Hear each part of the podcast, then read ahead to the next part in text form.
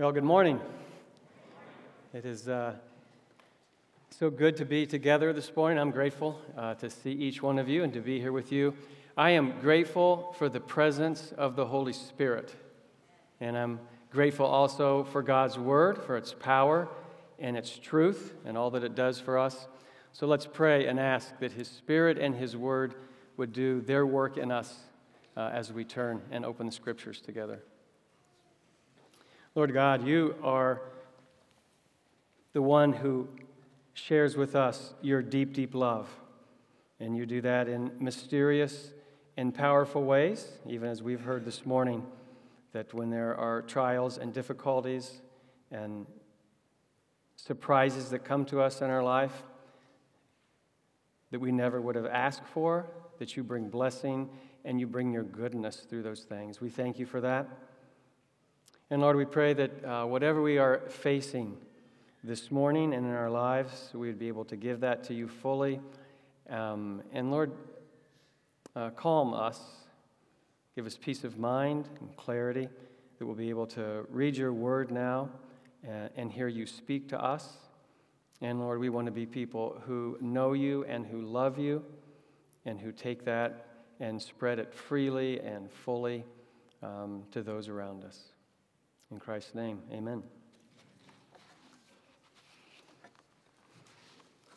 Well, we as humans, made in the image of God, possess keen rationality, the ability to make logical connections, and discern the real from the false. And these gifts allow us to make sense of this world and to live in it appropriately.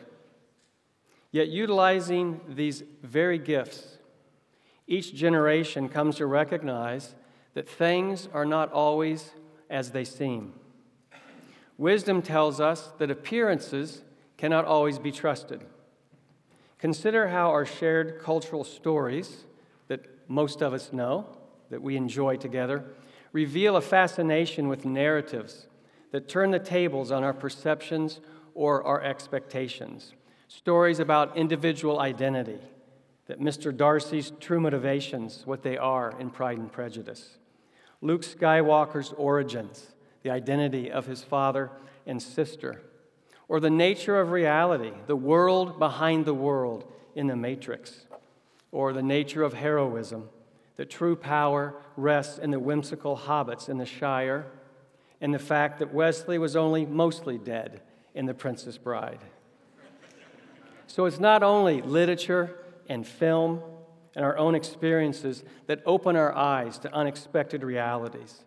God Himself dwells in and reveals a realm that we cannot understand or see on our own.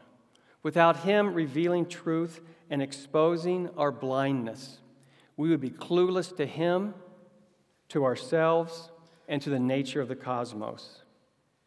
And one of the most profound truths revealed to us is that the most profound truths must be revealed to us. One of the most profound truths revealed to us is that the most profound truths must be revealed to us. Our study in the book of Mark has shown that Jesus progressively unfolds God's eternal plan, initially known in the law and the prophets, and now the Messiah is further, further disclosing to us the purpose of our existence and the arc of human history. So, in today's passage, in Mark 12, Jesus further pulls back the veil. He reveals more about his identity, the selfish motives of those who resist him, and the generous heart of his faithful followers. And we discover that things are not always what they seem. The full story must unfold over time, that image is not always substance, and the measurement of true value often takes a surprising turn. So let's turn to Mark 12, beginning in verse 35. And this is going to conclude our study of this chapter. And Jesus is in the temple here uh, during his last week of earthly ministry, and he's been actively engaged in dialogue with the leaders and with the crowds and with his disciples. So, Mark 12, 35. And as Jesus taught in the temple, he said, How can the scribes say that the Christ is the son of David? David himself, in the Holy Spirit, declared, The Lord said to my Lord, Sit at my right hand until I put your enemies under your feet. David himself calls him Lord, so how is he his son? And the great throng heard him gladly. And in his teaching, he said, Beware of the scribes who like to walk around in long robes and like greetings in the marketplaces and have the best seats in the synagogues and the places of honors at feasts, who devour widows' houses and for a pretense make long prayers. They will receive the greater condemnation.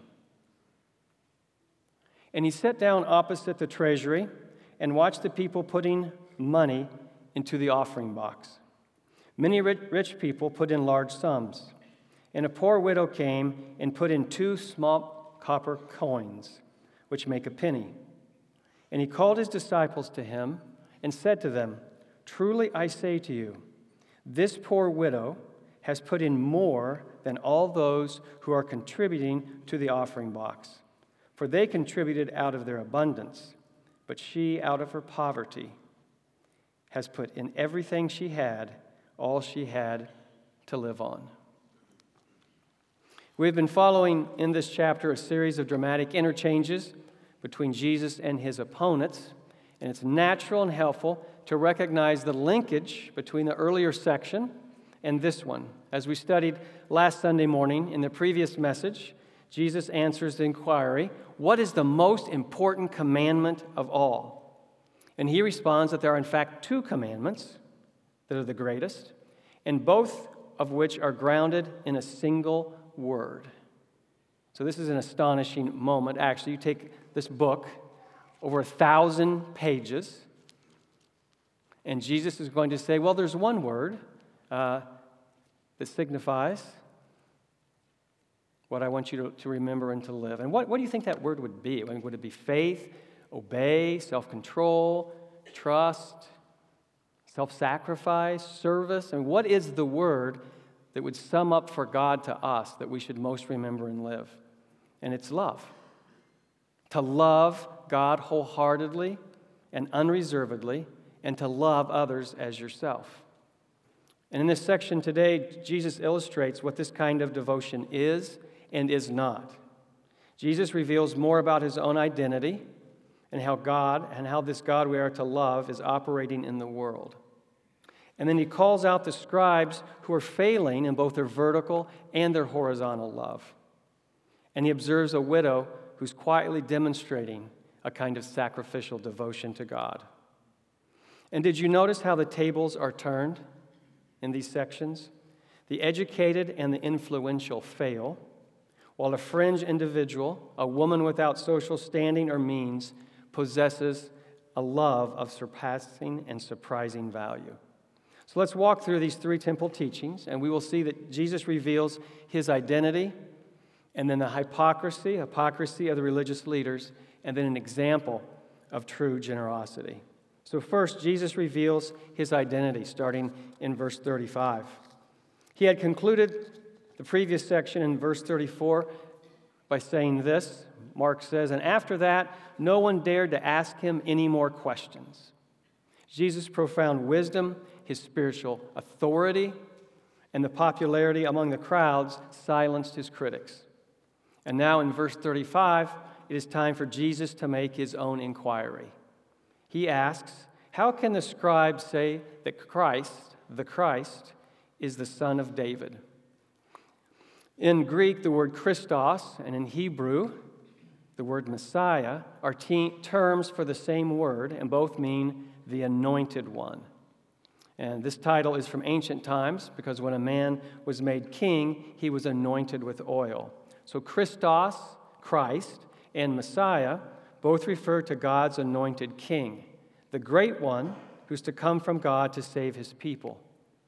Now, the context for these questions over the Messiah's Davidic lineage concerns the fervor and the expectation of a restored kingdom of that time, of national, national deliverance for the Jewish people, free of Roman control and oppression. And this is evident in Mark 11 when the people shout as Jesus comes into Jerusalem on a donkey Blessed is the coming kingdom of our father David. Jesus is asking, how or in what sense is God's anointed king the son of David? Now, the scribes were correct to say that the Messiah would be born in David's line. 2 Samuel 7 contains the prophetic promise that God would raise up from David's offspring a king who would reign in justice and righteousness forever. And then Jesus refers to Psalm 110, in which David writes, The Lord said to my Lord, Sit at my right hand until I put your feet, until I put your enemies under your feet. So the scribes were correct in thinking that Psalm 110 refers to the Messiah. And then all of this begs the question. This is why Jesus is setting all of this up. The question is how could the great King David refer to his son as his Lord? Because the title son suggests some type of subordination and inferiority. This is upside down unless the Son is somehow greater than the Father. In other words, things are not evidently as they seem. David refers to the Messiah as his Lord or his Master to affirm his superior status or lordship. He is distinguishing between his own earthly political sovereignty and the higher sovereignty assigned to the Messiah. The Christ, the Messiah, is not only the son of David, he is also David's Lord. This psalm positions the Messiah at God's right hand, the position of highest honor. So, from this transcendent status, he is doing more than simply restoring the sovereignty of Israel. He will establish a wholly different kingdom, which is situated at God's right hand. The political, nationalistic view of the messianic mission held by the scribes missed the mark for the Messiah. If the Messiah is simply more than a new David, what is his identity? Well, from, from the perspective of Mark's theology, he is not only David's son, he is God's son. From his opening statement in chapter 1, Mark declares this is the first sentence of the book of Mark from the beginning of the gospel of Jesus Christ, the Son of God. And this is followed throughout the book by various witnesses to this identity recorded in the gospel. The Father proclaims, God the Father proclaims Jesus to be his beloved Son, and then demons, the high priest, and eventually the centurion at the cross all give, say these words that he's the Son of God. Well, what implication does this hold for us? Well, the divine sonship and the lordship of Jesus means that his followers uniquely recognize Jesus' ultimate authority. We are willing and responsible to not bow down to any lesser authorities or pretenders to his throne. And Christians have paid for this unwavering conviction with loss of jobs and home and relationships and family. They faced imprisonment and even execution through the centuries. And this is still happening around the world today with alarming regularity with believers who are just like you and me but now they find themselves in the brutal and inescapable path of persecution.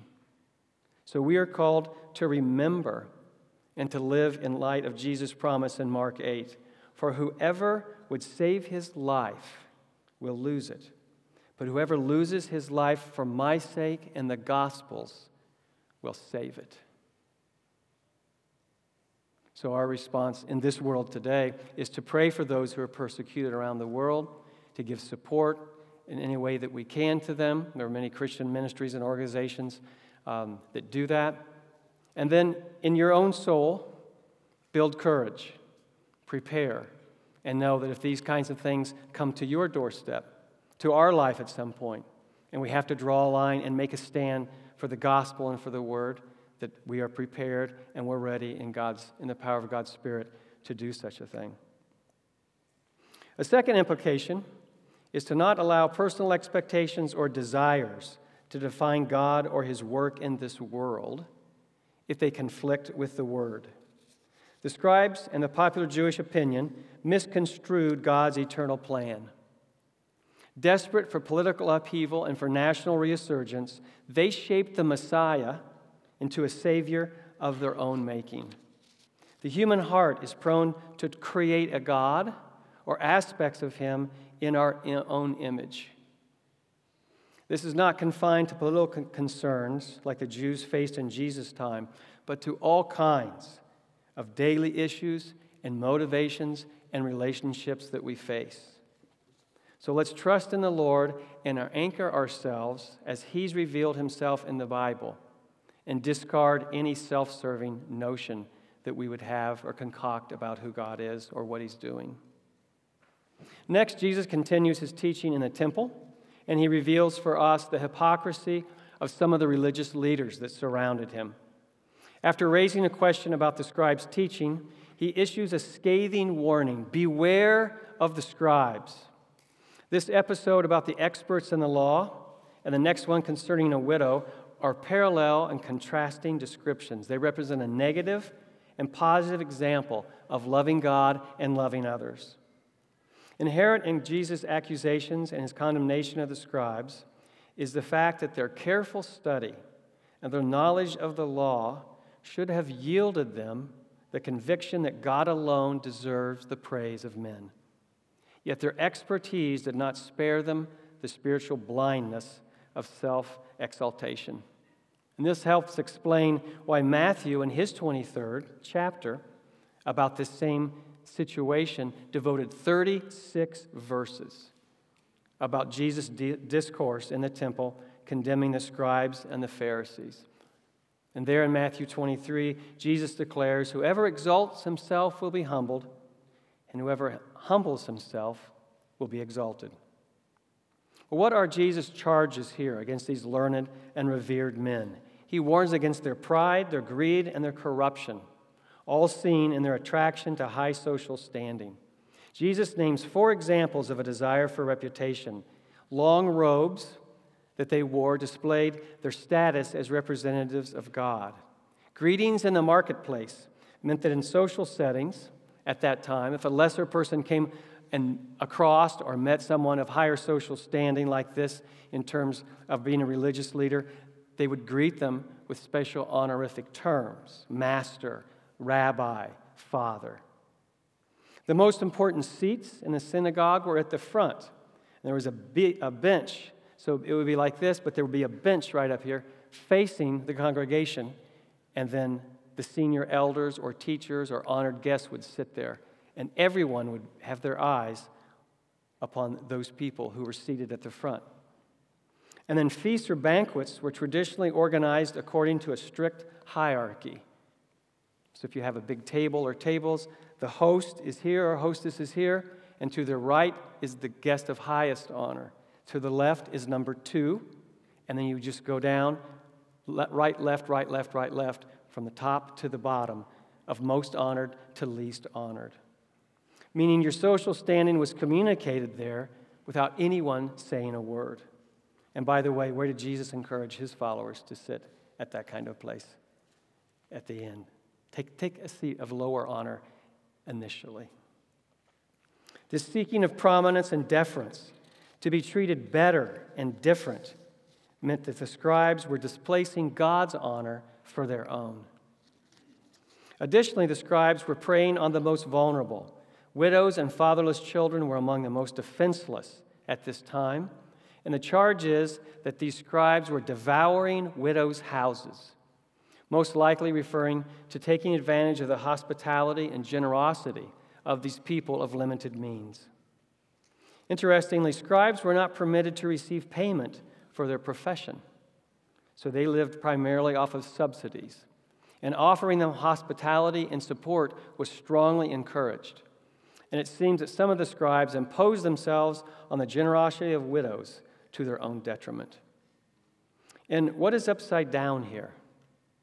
Self serving leaders are masquerading as the servants of God. In other words, it's not what it seems. Jesus reveals that what appears on the surface is incongruent with the life that is underneath a lack of integrity.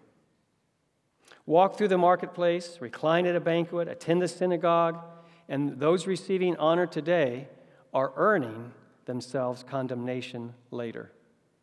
This echoes Jesus' words, his warning in the Sermon on the Mount Beware of practicing your righteousness before men to be noticed by them. Otherwise, you have no reward with your Father who is in heaven. The issue is the heart. The giving and receiving of honor is not the problem. The scriptures command us to give honor to whom honor is due. The invisible motivation of the person being honored is the issue. Christian leaders who receive recognition, honor, or attention for the role or office are not to treat it, who need to treat it as a gift, as an instrument, as an opportunity by which to give honor and praise to God and to serve others. Thus, they're fulfilling the two greatest commands to love God and love others.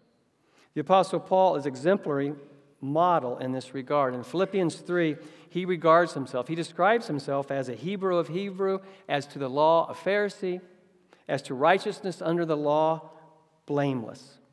But these qualities that would yield him greetings in the marketplace and spots of respect in the synagogue and at banquets, he declared to be loss for him in view of the surpassing value of knowing Christ. That those, those, that's just rubbish, that kind of reputation, the need for that reputation. It's knowing Christ and his grace of salvation and fellowship of the Spirit and with his sufferings that anchor Paul's identity. Paul was a leader among that very group, the Pharisees, that Jesus confronted.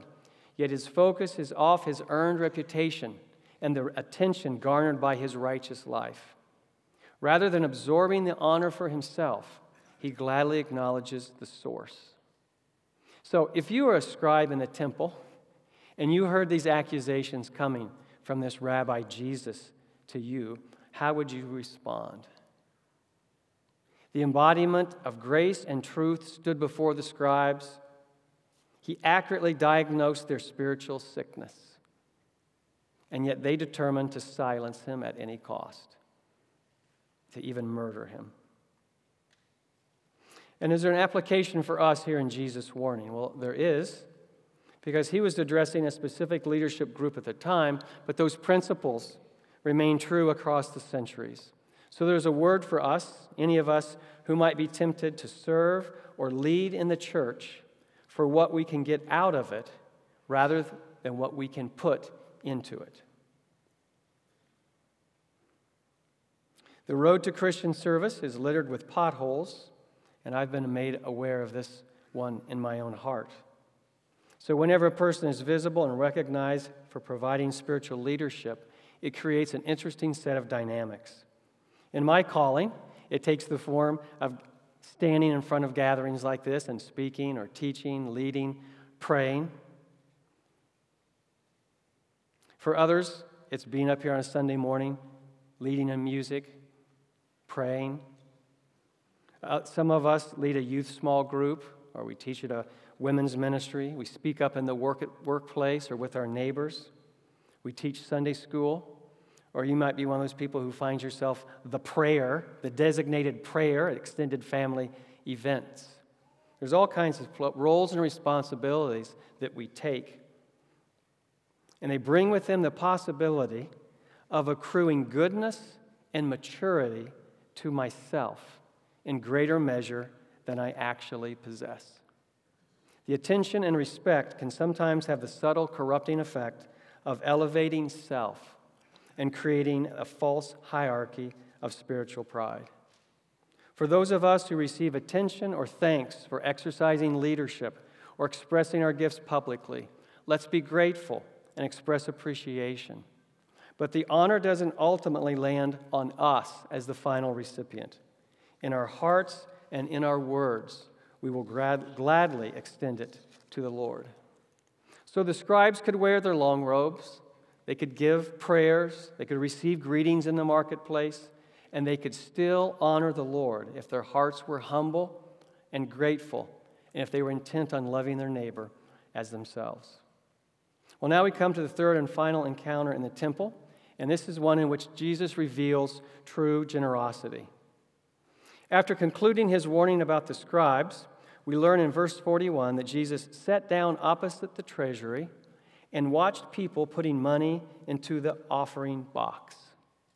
This is the, just an incredible, intriguing image, right? He's embroiled in public debate and in teaching. He's the epicenter of controversy, and he goes and sits down in the temple and engages in people watching.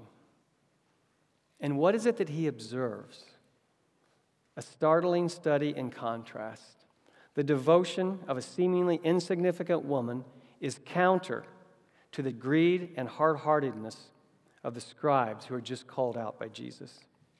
This scene is in front of 13 collection boxes that were there in the temple. This part of the temple is called, called the Court of Women. And there, at that place, there were something called shofar chests. So the shofar is the ram's horn that is a trump, trumpet. So there's 13 of those made out of metal that were lined across there. Uh, and the top was small, it was like a trumpet. At the bottom would be, would be, the bell. And you would come and you would drop your coins into the small part uh, so no one could reach down and steal anything. And of course, there's no bills, there's no paper money. Everything is in coins.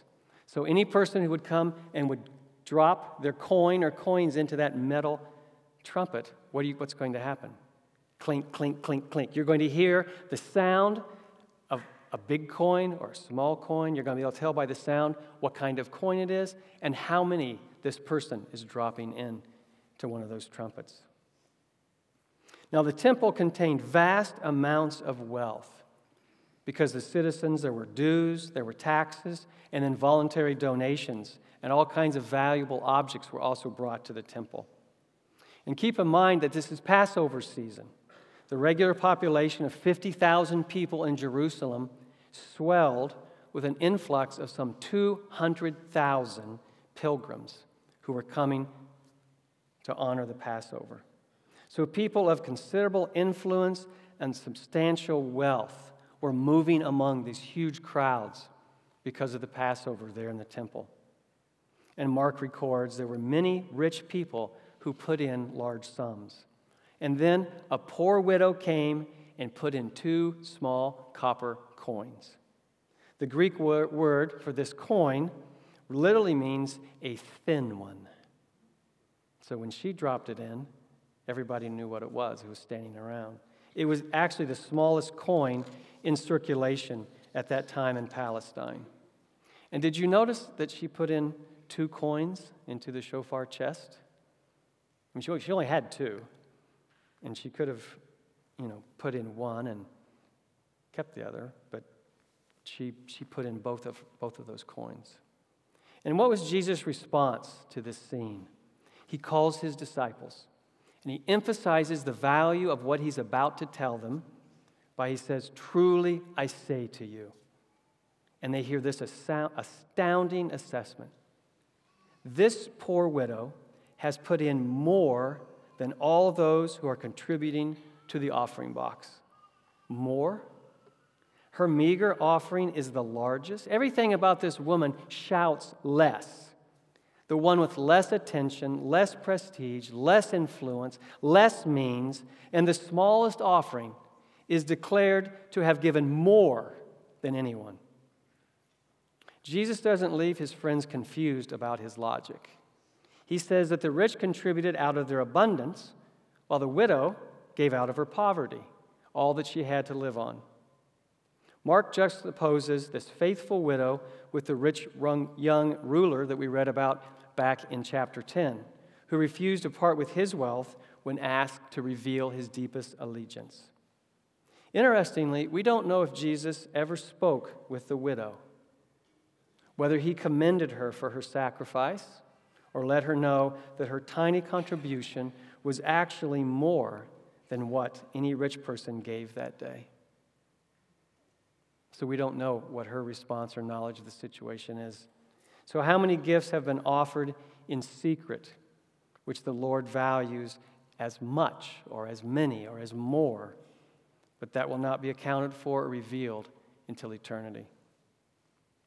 I remember in business school uh, at IU learning from one of my least favorite classes the generally account- accepted accounting principles. That's one of the things that you study in business school generally accepted accounting principles.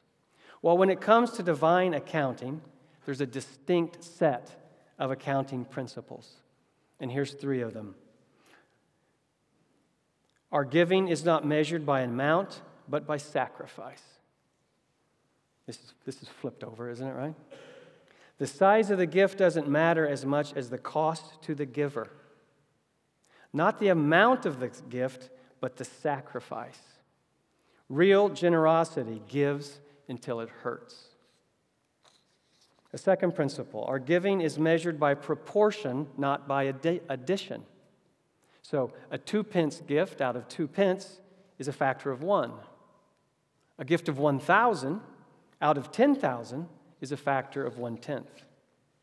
And then, third, our giving is always in the sight of Jesus Christ.